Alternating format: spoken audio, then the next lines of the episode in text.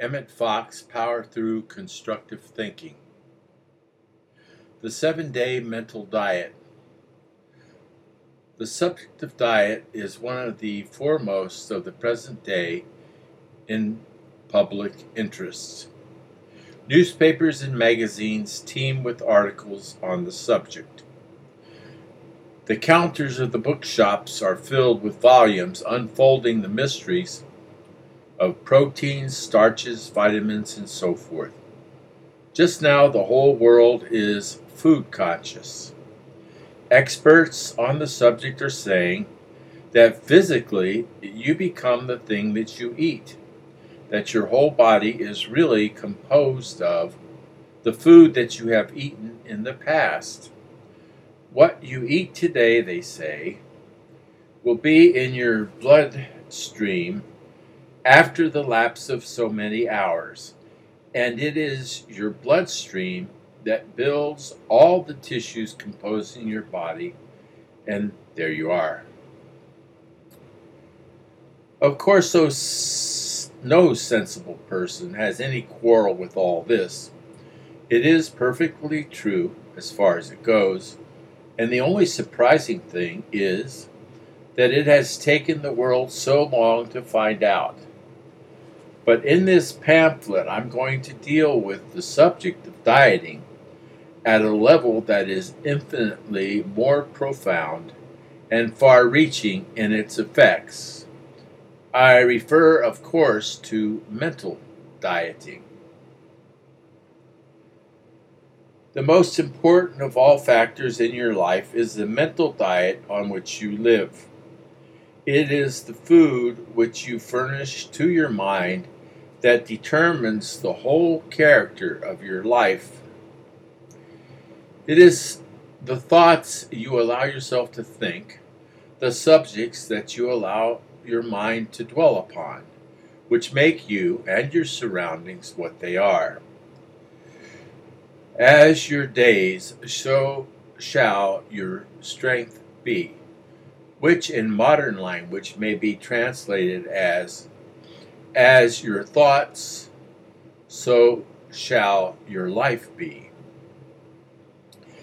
Everything in your life today, the state of your body, whether healthy or sick, the state of your fortune, whether prosperous or impoverished, the state of your home, whether happy or the reverse, the present condition of every phase of your life, in fact, is entirely conditioned by the thoughts and feelings which you have entertained in the past, by the habitual tone of your past thinking, and the condition of your life tomorrow and next week and next year will be entirely conditioned by the thoughts and feelings which you choose to entertain from now onward.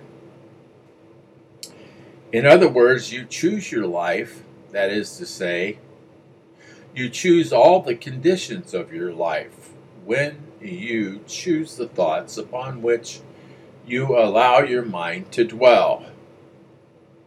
Thought is the real causation force in life, and there is no other. You cannot have one kind of mind and another kind of environment. This means that you cannot change your environment while leaving your mind unchanged, nor, and this is the supreme key to life and the reason for this pamphlet,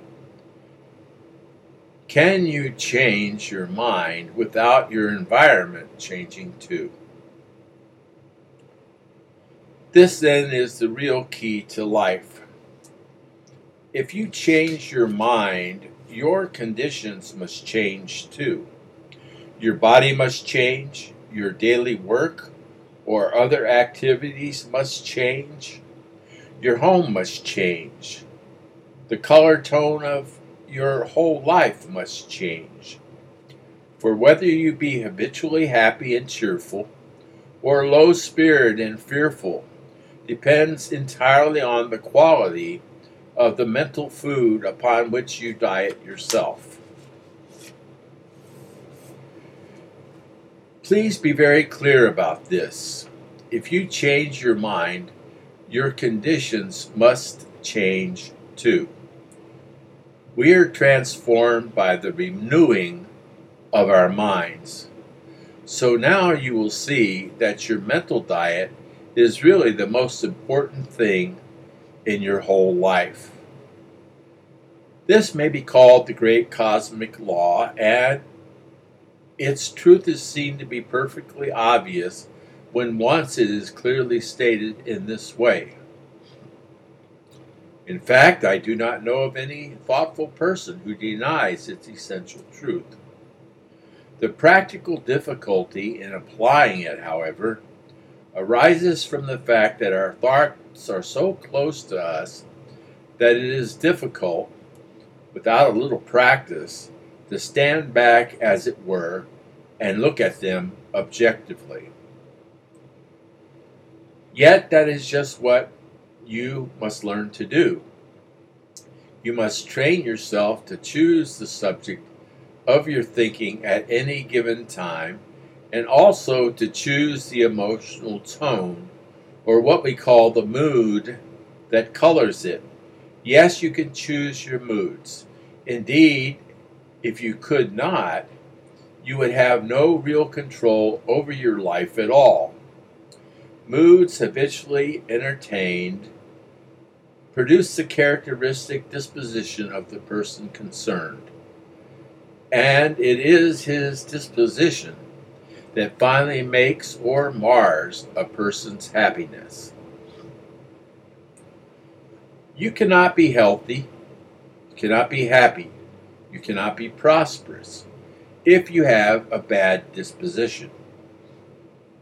If you are sulky or surly or cynical or depressed or superior or frightened half out of your wits, your life cannot possibly be worth living. Unless you are determined to cultivate a good disposition, you may as well give up all hope of getting anything worthwhile out of life. And it is kinder to tell you very plainly that this is the case. If you are not determined to start in now and carefully select all day the kind of thoughts that you are going to think, you may as well give up all hope of shaping your life into the kind of thing that you want it to be, because this is the only way. In short, if you want to make your life happy and worthwhile, which is what God wishes you to make it, you must begin immediately to train yourself in the habit of thought selection and thought control. This will be exceedingly difficult for the first few days, but if you persevere, you will find that it will become rapidly easier and it is actually the most interesting experiment that you could possibly make.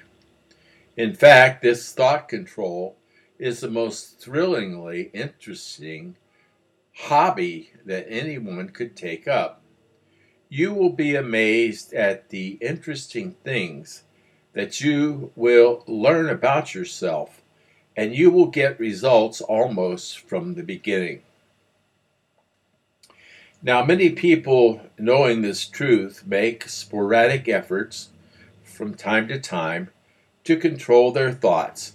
But the thought stream being so close, as I have pointed out, that the impacts from outside so constant and varied, they do not make very much progress. That is not the way to work. Your only chance is definitely to form a new habit of thought which will carry you through when you are preoccupied or off your guard, as well as when you are consciously attending to business. This new thought habit must be definitely acquired, and the foundation of it can be laid within a few days. And the way to do it is this Make up your mind to devote one week solely to the task of building a new habit of thought, and during that week, let everything else in life be unimportant as compared with that. If you will do so, then that week will be the most significant week in your whole life. It will literally be the turning point for you. If you will do so, it is safe to say that your whole life will change for the better. In fact, nothing can possibly remain the same. This does not simply mean that you will be able to face your present difficulties in a better spirit. It means that the difficulties will go. This is a scientific way to alter your life and being in accordance with the great law, it cannot fail. Now, do you realize that by working in this way, you do not have to change conditions? What happens is that you apply the law and then the conditions change spontaneously. You cannot change conditions directly. You have often tried to do so and failed. But go on the seven day mental diet, and conditions must change for you. Emmett Fox's Power Through Constructive Thinking, the seven day mental diet, part one.